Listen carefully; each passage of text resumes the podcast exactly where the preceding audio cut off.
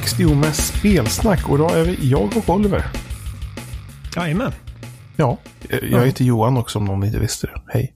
Mm. Johan och Oliver. ja, det har gått en vecka till. Ja, veckorna går fort. Väldigt fort. Och eh, ja, det, det, kan hända en del på en vecka. Jag har blivit farbror. Herrejösses. Eh, igår. Eller ja, i natt. Natten till idag. Och hur stor skillnad är det på dig? Ja, på mig är det ingen större skillnad.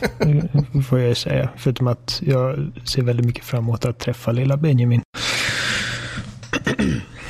Vi var oroliga där ett tag för att eh, hon, hon gick ut lite på tiden och eh, det blev ett par komplikationer. Um, men, men i slutändan gick det bra. Jag pratade med henne, mamman, och eh, hon, hon är glad och alla mår bra.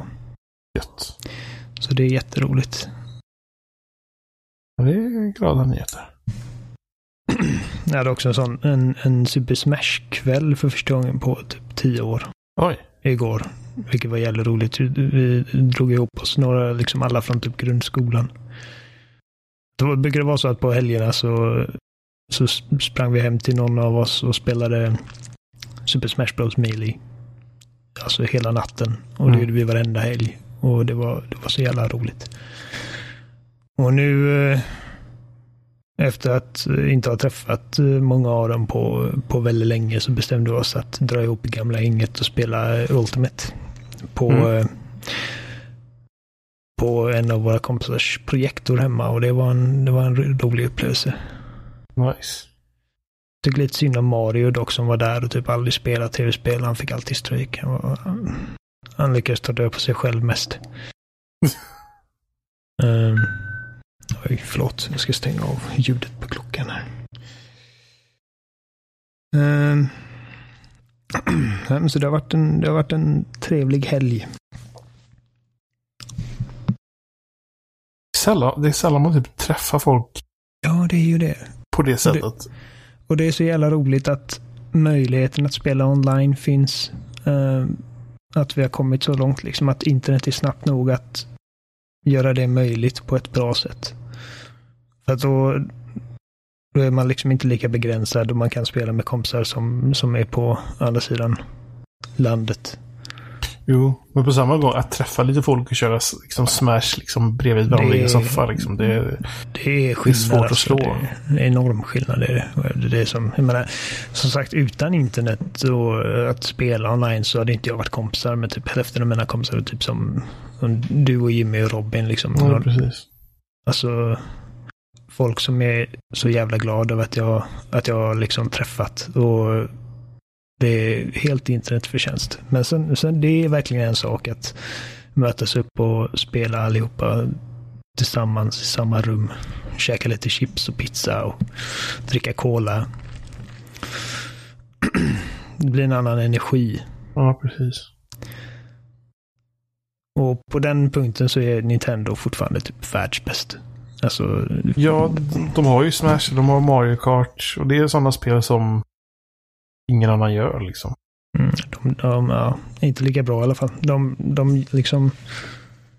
Jag vet inte, det är den där Nintendo-magin lite som... Det finns inget bättre när man är ett gäng.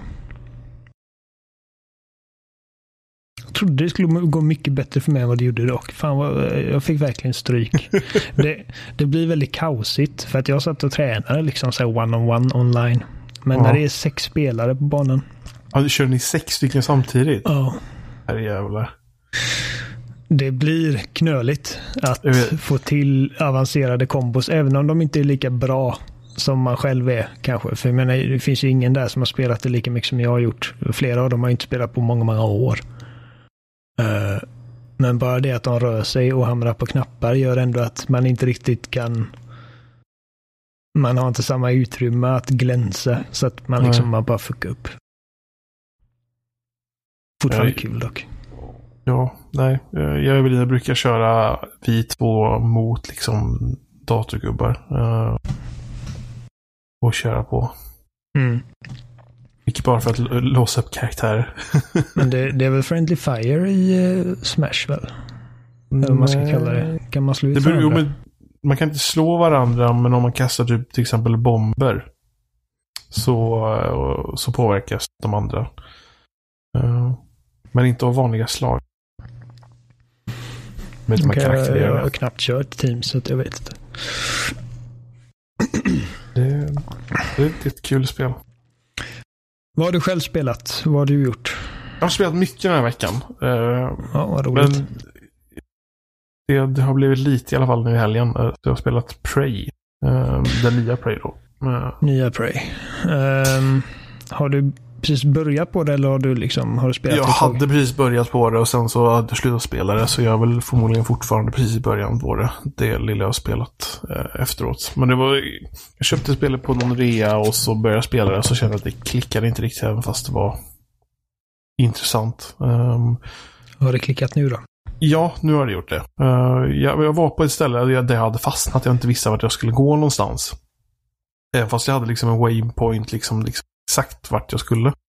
Um, och så hade vi räknat ut att jag skulle klättra på ett konstigt sätt så kom jag upp på rätt ställe. Och eh, under tiden som jag letade där så fick jag leta upp massa lite grejer och sådär. Så eh, fick jag kommit vidare och så började liksom spelet rulla igång liksom på ordentligt sätt. Eh, och det är trevligt. Mm. Det, man märker verkligen var de har tagit sin inspiration ifrån med, eh, Bioshock och System Shock-spelen. Ja, definitivt. Det, och jag, jag gillar verkligen den genren. Det är en av mina favoritgenrer. Mm. Inom Det- actiongenren, om man ska kalla det. Det är väldigt trevligt. Så Prey Prey skulle jag säga, förmodligen det mest underskattade spelet 2017. Jag tror det släpptes 2017. Det var mycket, det var inte mycket spel i året.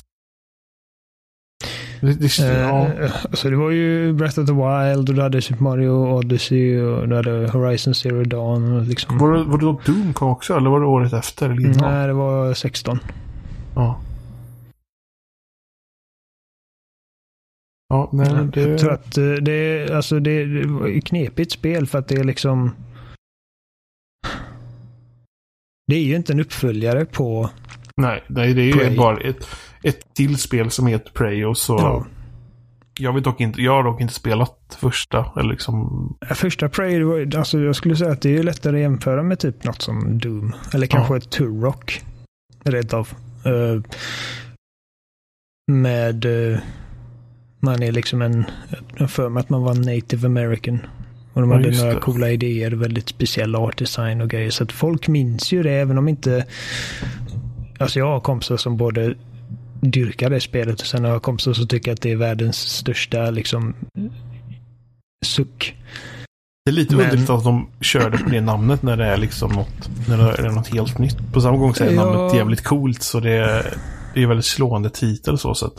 Jo, det, det, det, det sätter sig. Det är lätt att komma ihåg. Och, jag menar, Prey var en sån, det var en sån kultklassiker. Att det hade liksom en small following. Och eh, då blir det givetvis att de, de som faktiskt tyckte om första spelet och märker att det här spelet inte har någonting med det att göra kanske inte är så här jättesugna på att ge det, en, ge det ett försök. Och sen har vi resten av världen som inte alls minns första spelet och kanske inte får upp ögonen för det riktigt. De, de hör liksom inte ens talas om det finns nästan. Nej. Men det är, det, det är, som, ett- det är som, som, som ett trevligt spel. Eh, Ja. Det, var, det är inte så länge sedan jag spelade Bioshock heller. Och det, det har ju tydliga både till Bioshock och sen System Shock. Mm. Det är upp, väldigt öppen, alltså det är ingen open world utan det är liksom den här perfekta balansen mellan eh, typ korridorshooter och öppen värld där du har liksom en väldigt unikt designad värld som är sammankopplad på smarta sätt. Mm. Eh, och eh, du Öppna är, sektioner liksom. Ja, precis. Öppen speldesign helt enkelt. Att de, de ger dig utrymme att utforska delar av det liksom i en, en bra takt och de öppnar upp det allt eftersom och introducerar nya grejer till gamla områden på ett intressant sätt och tvingar dig att tänka på speldesign eller spelmässiga val du gör Mm. på- i in the long run. För det finns ju, du har ett uppgraderingssystem, jag tror de kallas Mm. Eh, vad är det, neuromods kallas de va? Ja, precis. Som gör att du kan lägga skill points i olika, i olika kategorier. Så um, Alltså du kan hacka, reparera, Ja, vill du bli bättre på att reparera och... mekaniska grejer eller vill du hacka dig in i datorsystem mm. eller vill du bli starkare så att du kan lyfta upp uh, typ kylskåp som står i vägen för dörrar som du annars inte hade kunnat ta dig in i eller vill du lägga resurser på sådana här Typhon eh, abilities som gör att du kan morfa dig till föremål och liksom förvandla dig till en kopp och rulla in genom en liten springa och komma ut på andra änden. Mycket är coola abilities. Och det är särskilt en då som jag var väldigt eh, sugen på. Typhon abilities, just det. Mm. Det, det, finns en, det finns en typ av ability som, som lånar liksom attribut från de här Typhon-fienderna. Och det coola med Typhon-fienderna är att de eh, kan liksom morfa sig och förvandla sig till alldagliga föremål. Så att du kan nice. gå in i ett rum och så vet du inte riktigt. Är, är det en koppen som står där på, på bordet en fiende som kommer hoppa på mig när jag går nära? Vilket blir, det, det, blir väldigt intressanta liksom, ja. skräckmoment i det. Uh, att man liksom inte riktigt, man känner sig aldrig riktigt säker. Man kan inte veta när nästa lilla grej ska hoppa på dig. Uh, och då finns det som sagt de här eh, för, eh, förmågorna som lånar attribut från någon som att kunna morfa själv.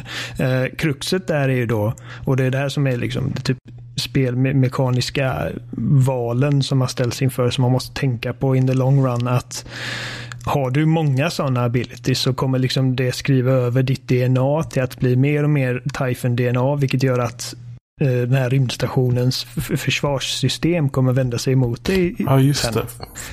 De... Uh, och det ville ju inte jag, så jag var väldigt försiktig med det där. Mm. att jag vill liksom inte gå in i ett rum och få massa turrets på mig. Ja, just det. Och det går ju att hantera det också givetvis. Men, men det var en sån grej, liksom att man, man tänker mycket på, det är som spel där man tvingas tänka mycket på vad du lägger resurser på och vad du gör med de resurser du får.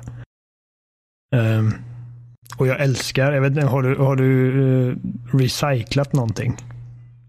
Uh, ja, det har jag gjort. Uh, det är typ det mest tillfredsställande i ett spel någonsin. Alltså man bara liksom samlar på sig massa skräp och bara slänger det i den här återvinningsstationen. Och så får man konstiga ut. material tillbaka. Ja, som man kan göra ordentliga grejer med. Så man kan liksom ta en... Det är det som är så underbart, att det finns ingenting inget föremål du kan plocka upp i det spelet som inte kan förvandlas till någonting väldigt eh, värdefullt för dig. du kommer behöva mycket material för att liksom crafta fram och ja. du får ju ritningar på nya uppgraderingar till vapen och allt möjligt. Eh, så att, att, bara slänga in liksom en, en skiftnyckel, ett bananskal och eh, typ en uh, kaffekopp och massa skit in i den här återvinningsstationen och få ut massa små uh, renmaterial. Det är en väldigt rolig, cool idé tycker jag. Ja, jag plockar verkligen på mig typ allt jag hittar som man kan plocka på sig. ja, men så länge man har plats för det liksom så bara dra med dig allting. Det, så kan, vi bara, så kan vi bara hålla inne så här typ X och så tar man, slänger man över skräpgrejerna. Mm. Ja, och bra menysystem tycker jag. Att, alltså det är, och som jag tänkte på när vi pratade om Resident Evil 2 häromdagen. Att ja. eh, någonting som jag känner inte har blivit bättre sen fyran är ju inventory-systemet. Jag älskar hur det fungerar i fyran. Att du hade som en väska och en shotgun tar liksom så mycket plats som en shotgun hade gjort. Eh, ja, och just. en granat tar liksom bara sin, sitt lilla utrymme. Så att, ja, det är liknande detta på det sättet. Ja, precis. Att du, du får liksom... Man, man kan få mer plats ifall man bara är smart med hur man organiserar sitt inventory. Sån micromanagement tycker jag är kul. Deus X hade något liknande för mig. Mm, ja, det hade det nog. Nu när du säger det. Det, det nyare uh, Deus Ex. Ja, både Human Revolution och Mankind Divided hade det tror jag. Jag gillar det. Det är, det är ett bra system. Ja, det... Och Prey är ett spel som är fullt med bra system. Det, det, är bara ett väldigt väldesignat spel. Och jag vet att det var många som kritiserade striderna och de här, framförallt då de här Typhon-fienderna, att de inte var så roliga att slåss mot. Um, och det är liksom en, en kritik en kritik jag kan förstå för att det är liksom, du har små Särskilt i början av spelet så har du små, nästan krabbliknande fiender som ja. hoppar runt och de är inte jättelätta att träffa och det är liksom knöligt. Sen, sen kommer de som går på ben och... Mm. Ja, då blir det lite mer liksom att du skjuter på ett stort monster. Mm. Men där, där har du en riktig pärla att se fram emot. Det är ja. kul att du har börjat. Den, du, du, du, har liksom, du är på en, eh, på en streak här nu. Du tar dig an grejer. Ja, men jag har så lite spel som jag... Det här är ju ett av de som jag faktiskt köpt också. Så det här är inte ett Game Pass-spel. Så då känner jag lite mer att jag borde spela det. Mm. Ja, det förtjänar att spelas alltså. alltså alla som det... gillar lite mer, eh, ska man säga, cerebrala. lite mer smarta shooters. Mm. Eh, med mycket utforskning och mycket utrymme för, för spelar uttrycks... Vad kallar man det ens? Mycket utrymme för spelaruttryck. Uh, och, och, specifikt tycker man om System Shock 2 eller Bioshock så är det här ja. ett spel att spela. Absolut. Det, det, det är lite likheter. creepy också. Eh, så att om, om du om du är väldigt uh, lättskrämd och harig så, så en varningsflagg. Jag tycker väl det här är ett sånt spel som man vänjer med väldigt fort dock. När man, för att, jag, jag tycker det var kul att börja med de här små jävlarna och hur de typ så blev föremål och man bara visste inte hur någonting än. Men eh, en bit in i spelet så gör väl att då tänker jag inte på dem lika mycket. Um, det blir någon sorts vana. Ja, och sen är storyn faktiskt ganska intressant berättad. Tycker jag. Ja. Jag vet inte om du har kommit så långt för att liksom kunna säga någonting om det, men jag tycker premissen är ganska cool. Jag har kommit en bit in i alla fall. Uh, så det har fall funnits lite. Och jag, jag, tycker hela den här grejen med blandad... Att storyn både blandas, att den presenteras i videoaktiga saker, ljudloggar och kommunikation. Uh, jag tycker om den mixen med olika former av berättandet. Mm. Men det är också en sån väldigt Bioshock-grej. Att du... Ja, jo. Uh, du har liksom audiotapes. Uh, Dead Space gjorde också det bra tycker jag. Uh, där hade de också videologgar och textloggar att läsa och ljudloggar. Uh, och jag menar många gånger, typ det finns spel som, det första jag kommer att tänka på är de nyare Tomb Raider-spelen. Där man hittar gamla brev och grejer från folk som har varit där. Det är ett exempel på någonting som jag eller på ett spel som jag tycker har gjort det lite sämre. För att det, där känner jag att det är svårt att det, det hänger inte ihop på samma sätt. Och det, det, känns mer som att det är liksom random random brev utan någon egentlig koppling till vad, vad Lara går igenom. Det funkar ju väldigt bra för om man tänker den storyn eller så som är i till exempel Bioshock, att det är ett ställe som har gått åt helvete. Mm. Och man på något sätt via då deras ljudloggar får reda på vad är det som har hänt egentligen. Och mm. det blir liknande, nästan exakt samma upplägg då i detta då. Att man är på en rymdstation och det har gått åt helvete. Och genom då deras ljudloggar så får man reda på lite vad som händer. Och Ja. Så, så det, jag tycker det funkar bra. Men klart, det, det, hade ju inte varit bra om alla spel hade varit på det sättet. Att man får reda på allt i utlagaren. Men, men den här typen av långsamma liksom FPS där man utforskar lite och gör sina val. Um, så tycker, mm. jag det, tycker jag det funkar bra. Ja, det är sådana spel som de, man, de ger en mycket utrymme också att bara stanna upp och läsa. Eller bara stanna upp och lyssna. Uh, någonting, ett spel som jag tycker många andra action... Uh, ett spel. Någonting som jag tycker att många andra actionspel gör fel med sin, sitt narrativ är att de liksom... De ger dig storyinformation och grejer i dialog medan du är i en strid eller någonting. Och då, ja, då nej, det... det blir väldigt svårt att lyssna på. Nej, men det, det är ett vanligt eh, knep som jag tycker borde pensioneras lite. Att slänga massa exposition på dig mitt i striden när du är liksom aktiv i någonting annat. Last ja. gjorde det också bra. Uh, med de uh, typ dagböcker och pappersutklipp eller tidningsutklipp och grejer man kunde hitta som, som hjälpte till att dels berätta egna små isolerade subberättelser inom storyn. Uh, och även liksom bygga ut universumet och ja, på rätt sätt kan det bli väldigt bra. Ja. Mm, nej, Prey, en riktig pärla. Fler borde spela. Det är inte dyrt nu längre. Nej, det är ett sånt spel som man kan säkert hitta på reor. Gjort av Dishonored-utvecklarna och Dishonored är också jävligt bra. Och det är vad de gör nu. Något nytt kanske? Ja, jag hoppas det.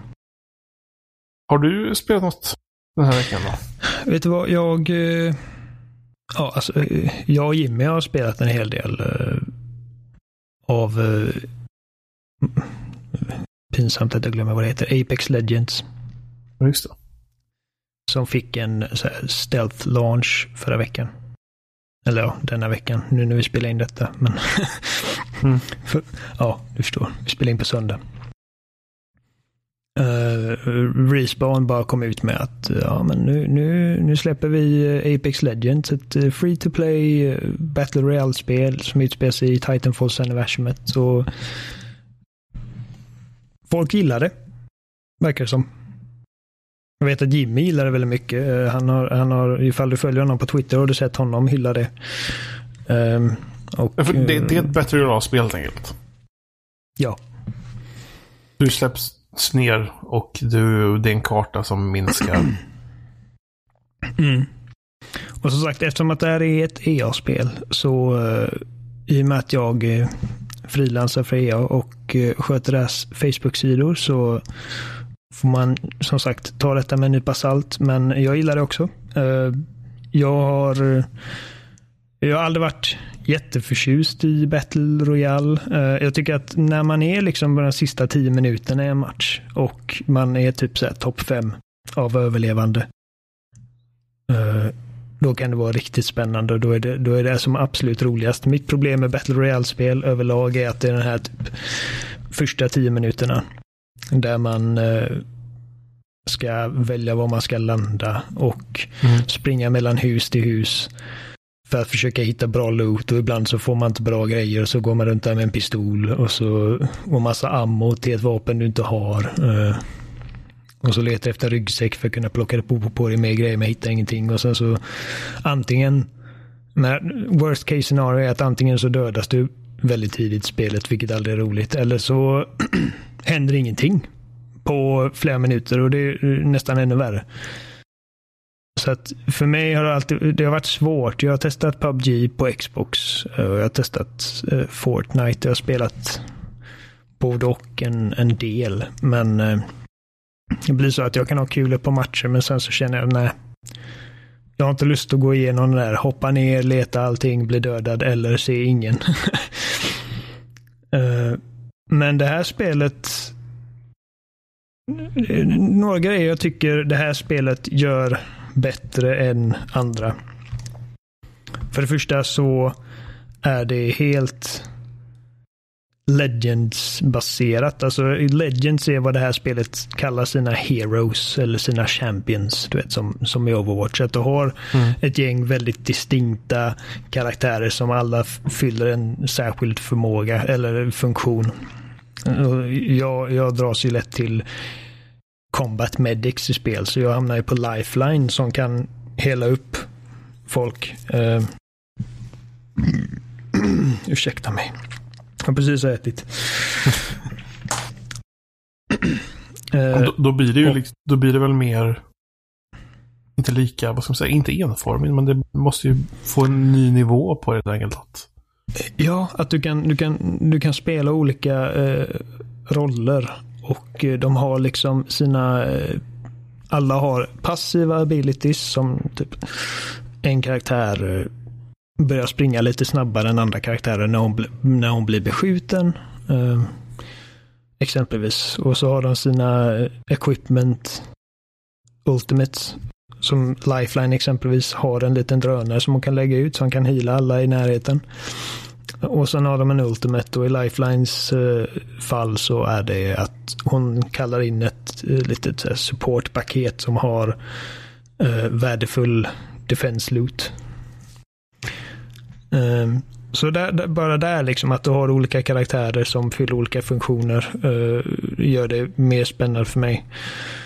Ehm, andra är att eh, det är helt liksom samarbetsfokuserat. Du kan inte så vitt jag vet så kan du inte spela solo i detta spelet. Utan antingen så kör du med två kompisar eller så kör du eh, med randoms matchmaking. Så att man är alltid i en grupp. Uh, och uh, det är väl kanske inte just det faktumet att de tvingar dig att spela i grupp som gör det så mycket bättre. Utan det är hur de med enkla medel uppmanar till samarbete. En sån grej att när ni ska droppa in från planet, har du, har du spelat det här förresten? Nej. Okej, okay, ja men då, då, då, då vet inte du. Då, då förklarar jag för dig också helt enkelt. Vad gör det?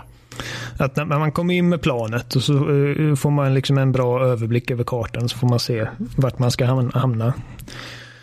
Och då hoppar man automatiskt det är liksom en i din grupp och det är alltid tre spelare i varje grupp som är så kallad jump master. Så denna personen bestämmer helt enkelt eh, vart man ska landa och de andra två hänger bara med automatiskt. Man kan göra som så att om man nu strategiskt vill att en av spelarna ska eh, landa lite någon annanstans så kan man sköta det. Men liksom by default så är det Jump Master som bestämmer. Och om vi säger att du blir Jump Master eh, men inte vill eller känner att du inte, du inte bekant med banan nog för att göra det här beslutet så kan du bara hålla inne B och så eh, hoppar den liksom det privilegiet över till nästa spelare. Eh, uh, Medan detta händer så kan också de andra två spelarna som inte är Jumpmaster peka på ställen på kartan och bara trycka på RB eller R1 på eh, konsol. Jag vet inte vad det är på PC för jag är ingen PC-spelare. Och då föreslår man en plats. Ungefär som att om vi säger att eh, jag är Jumpmaster eh, och eh, kollar runt på vart jag vill landa så är det någon i min squad som är lite mer erfaren och känner att ja, men här har jag haft mycket framgångar. Då kan han peka där och då kan jag välja att lyssna på det eller inte. Ehm, hela det här kommunikationssystemet är i övrigt väldigt bra. Och det är en sån grej som många action multiplayer-spel, eller shooters framförallt, har haft som en utmaning. Eh, att, eh, att ge spelaren med så simpla verktyg och medel som möjligt så stor liksom, så stort utrymme som möjligt att uttrycka saker, att kunna kommunicera saker. Så det rätta är att säga att om jag siktar på ett hus trycker på RB så markerar att okej, okay, hit kanske vi kan gå. Och om de andra spelarna i gruppen då också siktar åt det hållet kan de välja mm. att trycka okej okay, eller ignorera det. Uh, om man dubbelklickar på denna knappen mot en position där man ser en fiende så markerar man ut, okej okay, här såg jag folk och det är liksom jättetydligt när det händer så att du kan vara i ett helt annat hus och uh, liksom dubbelklicka på den här knappen. Jag kommer märka det och eh, då hör man också den karaktären. Som alla karaktärer har väldigt liksom egna röster med ganska bra skådespel. Ehm, påminner om Overwatch på det sättet. Att man känner igen dem liksom på bara rösterna och säger att ja, fiender här. Um, vilket i andra spel så, eh, ta typ som PubG eller Fortnite, så har man oftast fått säga att ja, men vi har en fiende och typ eh, 236 grader åt det hållet. Och så blir det knöligt för att alla eh, spelare kanske inte är på samma position, vilket gör att det här grad eh, cirkeldiagrammet eller vad man har inte alltid stämmer och så blir det förvirring. Här är det jättetydligt. Eh, om jag eh, går fram till dig och släpper eh, en, ett medkit till dig så kan du plocka upp det och då kommer du automatiskt få prompten att trycka på en knapp och säga tack. Bara en sån grej. Eh, om jag är i ett annat rum än vad du är i och hittar någonting som jag vet att du behöver så kan jag markera det och trycka på RB. Så säger jag uh, Shield here second level. Så att då får du reda på att här är en sköld och också vilket, hur, liksom, hur sällsynt skölden är. Och då kan du titta mot den markören och trycka Eh, på RB och då säger din karaktär högt och tydligt okej, okay, jag, jag, hade, jag hade behövt den. Så att spelet gör ett väldigt bra jobb med att liksom strömlinjeforma och ge dig många olika sätt att ge ut information till dina, till dina squadmates. Även utan liksom chatten. Um, vilket är jättebra tycker jag. Det är så simpelt och jag fattar liksom inte att det är för liksom det, det är först nu man känner att okej, okay, men jag, jag har liksom bra koll på vad mina teammates gör och jag har bra koll uh, på vad de syftar på när de markerar ut grejer. För att det finns olika typer av marks och mm. det blir inte komplicerat. Det känns ju som att det låter väldigt bra på något sätt för att en sån sak är ju viktigt med hur du ska kunna kommunicera med andra. Mm. Speciellt om du spelar med randoms så är det ännu viktigare. Um, det, är ju bra att de har lagt energi på just den delen. Mm. Mycket, mycket mm. av andra saker är ju kanske redan liksom varit klart. Från, baserat på att det är förmodligen liknande grunden som det var i Titanfall 2. Så de har ju fått några saker gratis på vägen. Då har de kunnat fokusera på den här typen av saker istället. Sen är det bara liksom väldigt lätt att tolka eh, alla eh, eh, typ eh, användargränssnitt-element. Eh, lätt att förstå vad man har allting. Menyerna är väldigt lätta att navigera, vilket jag känner alltid har varit lite knöligt i PubG. Särskilt på konsol. Ehm. Och jag tycker att det, det körs bra. Jag menar, jag spelar på Xbox One X. Eh, jag vet inte exakt hur det körs på eh, Xbox One vanliga eller på PS4. Jag har inte testat det på PS4 än. Men jag laddar ner det i och med att det är gratis. Det är bara att köra ner. Uh, jävlar, jag kan knappt prata här. Uh, och det känns väldigt välpolerat. Uh, det, liksom det, det laggar väldigt sällan. Jag har inte haft några större problem med matchmaking. Även om jag vet att jag har läst folk som har haft det och jag vet inte vilka format. Kanske är PC-versionen som är mest drabbad med sådana här liksom små problem. Jag vet inte. Eh, men för mig har det funkat fint. Eh, med, med ett par, det var någon ljudbugg jag fick eh, häromdagen. Mm. Där det var liksom en typ det var, eh, ja, det är svårt att förklara för någon som inte har spelat det, men det, eh, jag, jag skulle replenisha min sköld och då blir det liksom en liten ljudeffekt när man står där och laddar upp den här mätaren. Och när jag var klar med det så, hade, så släppte inte ljudet liksom, så att det fortsatte resten av matchen. Det var rätt jobbigt. Men i övrigt har det funkat bra och det känns väldigt bra att spela väldigt responsivt. Precis som Titanfall är och det är liksom baserat på Titanfall. I mångt och mycket. Har du spelat Titanfall 2 Nej. så vet du ungefär hur det här känns. Uh, och jag tror att de flesta som har spelat Titanfall 2 skulle hålla med om att det känns väldigt bra att styra, och skjuta och röra sig. Uh, det finns inga Titans i spelet och man kan inte springa på väggar som man kan i Titanfall. Uh, men jag har inte det är inte ofta jag har saknat det heller för att spelet är liksom designat kring avsaknaden av det.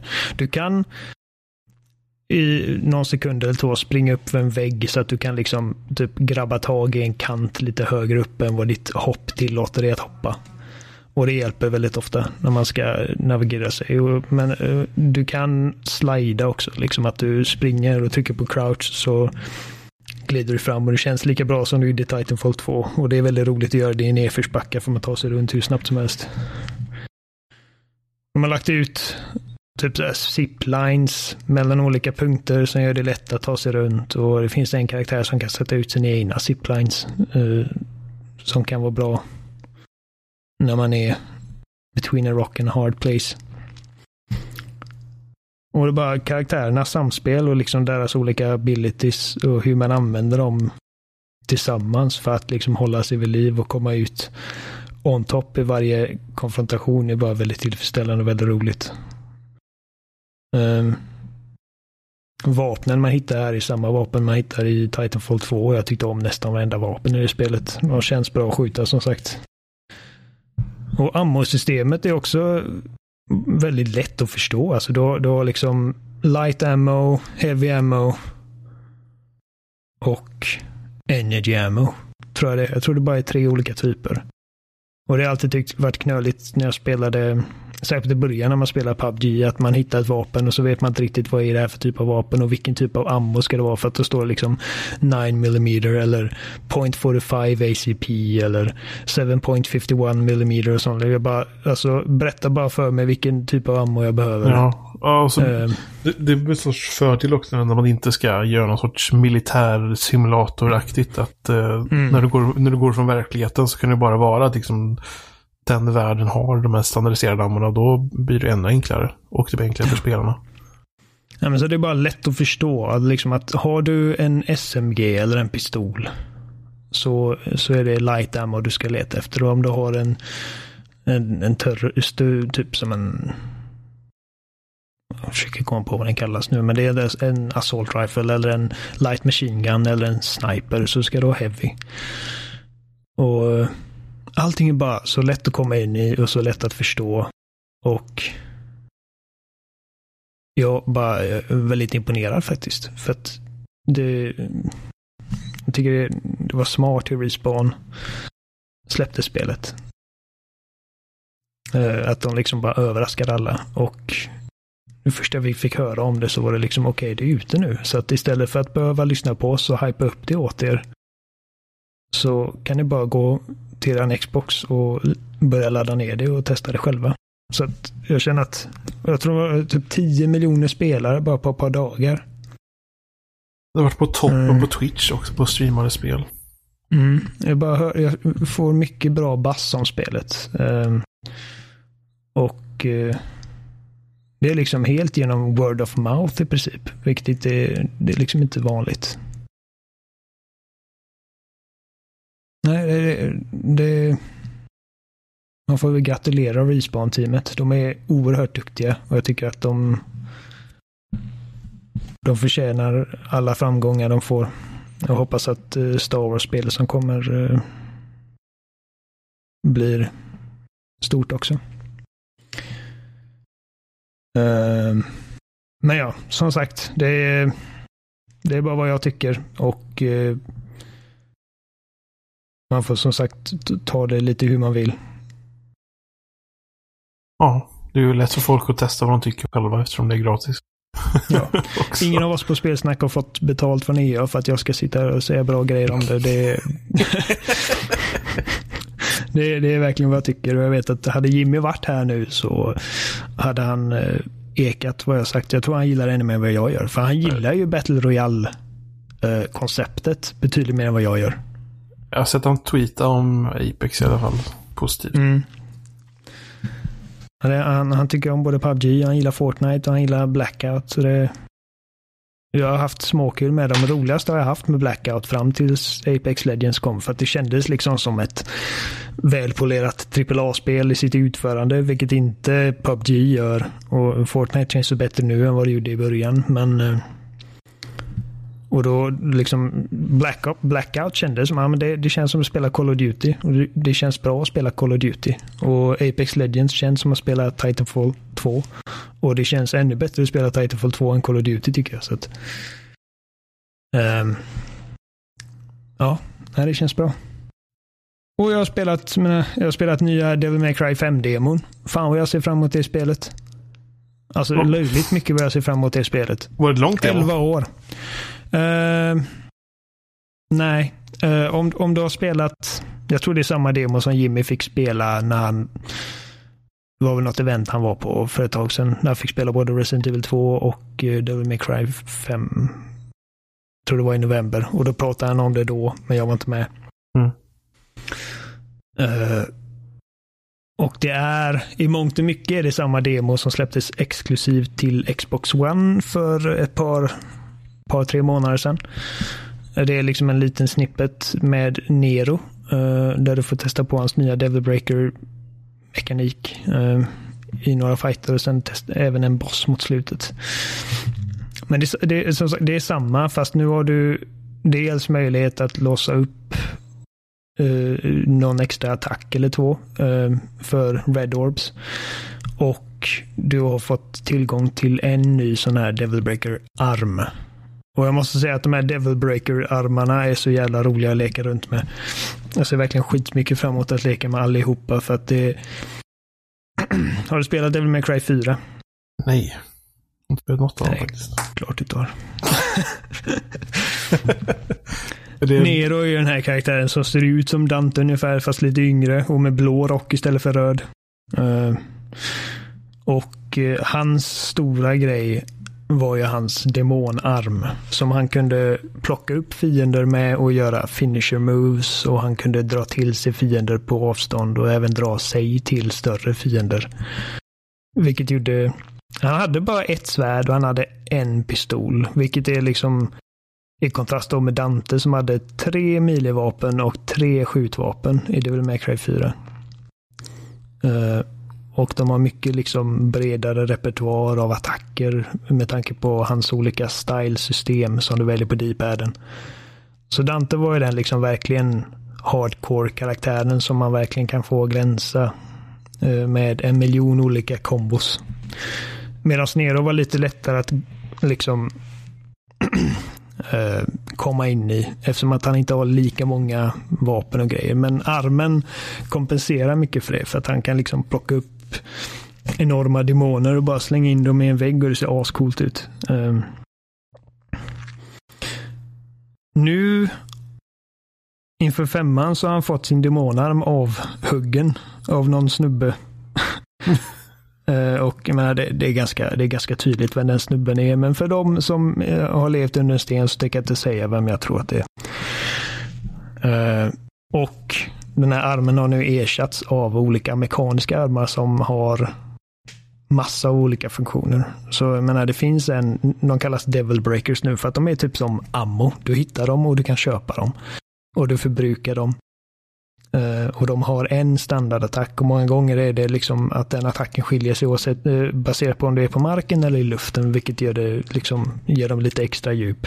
Sen kan du också hålla inne B-knappen för att ladda upp den och uh, få en typ superattack. Eh, och då, då förbrukar du den och går vidare till nästa arm. Och du kan, I demon kan du ha upp till fyra, men jag tror att i fullspelet börjar du med utrymme för tre som du sen kan uppgradera. Eh, och du har en, inte i demot, men i fullspelet finns det en arm som kallas The Buster Arm. Som har, så vitt jag vet, exakt samma funktion som den du hade i fyran. Men då har vi också grejer som jag kommer inte ihåg vad den heter, Overlord och sån där skit. Som är typ en elektrisk attack och så kan du ladda upp den för att uh, typ använda den som, som en granat i princip. Sätta den i en fiende och, och få den att sprängas. Och så har vi Gerbera som man kan använda för att skjuta sig åt olika håll. Ungefär nästan som en dodge-knapp som samtidigt skadar fiender och för med dig fiender i dodgen. Uh, och den som är ny för demot kallas uh,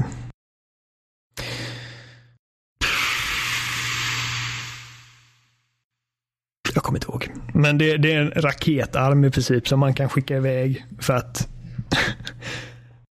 antal pun, liksom puncha en fiende medan du är och gör andra grejer. Men du kan också kalla tillbaka den och hoppa upp på den och surfa på den som en liksom skateboard. Som du sen också kan göra ytterligare attacker med medan du står på, på den här skateboardraketen och det ser så jävla coolt ut. Alltså det är liksom verkligen jag gillar hur de beskriver liksom det här utvecklingsteamet eller uh, directorn. Uh, uh, Itsuno heter han. Uh, när de designar grejer i Devil May Cry-serien så tänker de vad hade varit coolt när man var typ tonåring, du vet. Motorcyklar som... Dante har ju ett vapen i det här spelet. Det är en motorcykel som man delar på två och sen slåss med som typ små motorsågar. uh, Så det, det, är väldigt roligt. Och det, det här med att man kan byta ut de olika armarna och leka med dem och ha dem i olika ordningar. och eh, Det är att eh, typ eh, sju eller åtta bekräftade Devil Breaker-armar i spelet och alla är liksom unika och roliga och har liksom ganska breda användningsområden. Och eh, så att jag känner att det här är någonting som kommer få Neros karaktär att verkligen liksom skina. Uh. det känns bra, det känns skitbra. Eh, uh, RE Engine gör sig jävligt bra i den här genren också. Det, det är inte bara bra för Resident Evil och survival horror-spel utan även high octane actionspel. Nu, nu ser jag så galet mycket framåt. Särskilt eftersom att eh, pressen har fått eh, köra preview builds av det. Jag har spelat typ 11 uppdrag av någonting. Så en ganska bra chunk av det. Och det har kommit massa häftigt gameplay och en del story spoilers också. Så var försiktiga ifall ni bryr er. Um, det kommer bli så jävla bra. Alltså det kan, alltså, pff jag kan mycket väl tänka mig att det här, det här kan bli någonting väldigt speciellt. Och det hoppas jag verkligen, för nu har vi väntat 11 år sedan förra spelet. Det är några år. Det är några år. Det händer mycket på 11 år. Jesus. I en eh, människas liv. Gud. Alltså det spelet har funnits lika länge som jag och Jenny varit tillsammans. Det är sjukt. Ja, nej, så det... Det, det ja. Det, det, finns inte mycket jag ser fram emot lika mycket nu som Devil May Cry. Och det, det är typ Devil May Cry och Godzilla King of the Monsters på bio. Typ, jag drömde häromdagen att jag gick och såg den på bio och den sög. Och det var en liksom sån jävla heartbreak. Jag visste inte hur jag skulle ta vägen. Och när jag vaknade så var det bara Åh, fy fan vad skönt. Vilken lättnad. Filmen suger inte.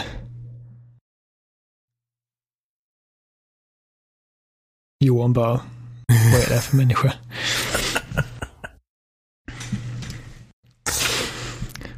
Devil May Cry Godzilla, två av mina favoritgrejer i hela världen. När kommer den nya Godzilla-filmen? Maj tror jag. Det ska bli nice. Jag ska se den på bio. Kanske. Borde definitivt se den på bio. jag går så sällan på bio så det är väl snarare det. Mm. Det, är inget mot filmen.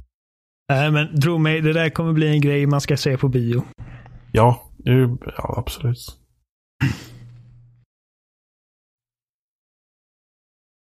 Nej, nej men det, nej. det har jag spelat. Jag har spelat ja. Devil Cry-demon och även börjat uh, HD-collectionen. Uh, det var, de har så här anime-rea. Jag vet inte om den håller på fortfarande. Men de hade det nu den här veckan eh, och eh, man kunde få Devil May Cry 1, 2, 3 och 4 för 200 spänn. Eh, på Xbox. Så jag har tagit mig igenom tvåa, äh, ettan som, jag menar, alltså jag, Ettan är ett sånt spel som har blivit lättare för mig att uppskatta med tiden lite. Vilket är roligt för att det, det ibland är det tvärtom. Liksom att äldre spel blir lite sämre ju, ju tiden går. Men det håller riktigt bra och det är väldigt kul som en sorts historialektion. Att det var här, utan detta spelet så hade vi inte haft grejer som God of War eller Bayonetta. Det, det är kul. Um, jag startade tvåan, körde i 20 minuter och stängde av eh, för att det spelet suger. Och eh, är inne på trean nu. Så att det blir mycket Devil May Cry nu eh, som uppvärmning. Jävlar, när det spelet släpps då ska vi bara prata Devil May Cry. Då blir det Devil May Cry-snack. Får byta namn på podden på iTunes. Och... Ja, nej. Förhoppningsvis har jag spelat med Prey till nästa vecka. Ja. Uh, är det något nytt som är på gång i veckorna eller? Mer? Ja, nu på fredag kommer ju Anthem, Crackdown 3 och Metro Exodus. Ja, Crackdown kan man ju testa för det är väl Game Pass studerat antar jag. Eller, eller ljuger jag nu? Oj, förlåt. Sl slog till micken. Uh, Anthem kanske inte det 22. Jo, det är 22 februari. Mm, okay. Men jag tror det är så här typ ifall du bokar Ultimate Edition och sånt där så får du spela på 15. Det är Far Cry New Dawn. Ja, ja. Som kommer på fredag med Crackdown och Metro. Och av de tre spelen så kommer jag spela Metro Exodus primärt för att jag älskar de spelen. Uh, kommer testa Crackdown 3 även om jag inte hört så mycket bra om det tyvärr. Ja, precis. Mm. Men det är ju det är, Game Pass. Så att det ska jag testa. Ja. Far Cry New Dawn vet jag inte. Det, det, det har inte riktigt övertygat mig. Jag tyckte om femman men det här ser mer ut att vara nästan exakt som femman fast med ett Apocalypse skin. Vilket inte gör mig så jättesugen. Nej men så eh, intryck av Metro och Crackdown nästa vecka. Ja, verkar så. Mm. Ja, men det var väl allt jag hade då. Ja. Vi finns som vanligt på spesnack.com och där hittar ni länkar till YouTube och Facebook alla möjliga ställen ni kan lyssna på oss eller följa oss. Uh, iTunes och så vidare och så vidare. Um... Ja, och vi finns ju även personligen på Twitter på Johan Olsson, Oliver Thulin och Seppala 13. Och Spelsnackpodd på Instagram och Twitter. Jag glömmer alltid den. Ni får gärna skriva till oss uh, på ställena eller mejla kontakta spelsnack.com eller förnamnet spelsnack.com kommer ni åt oss. Ja, om ni vill klaga eller... Ja. eller någonting annat förhoppningsvis. och vi dyker upp på loading.se också som vanligt. Och där kan ni också klaga eller vad du nu vill göra. ja, klaga hellre på loading för då är det Jimmy som får ta det. Vi hörs igen om en vecka. Ja. Hej. Hej.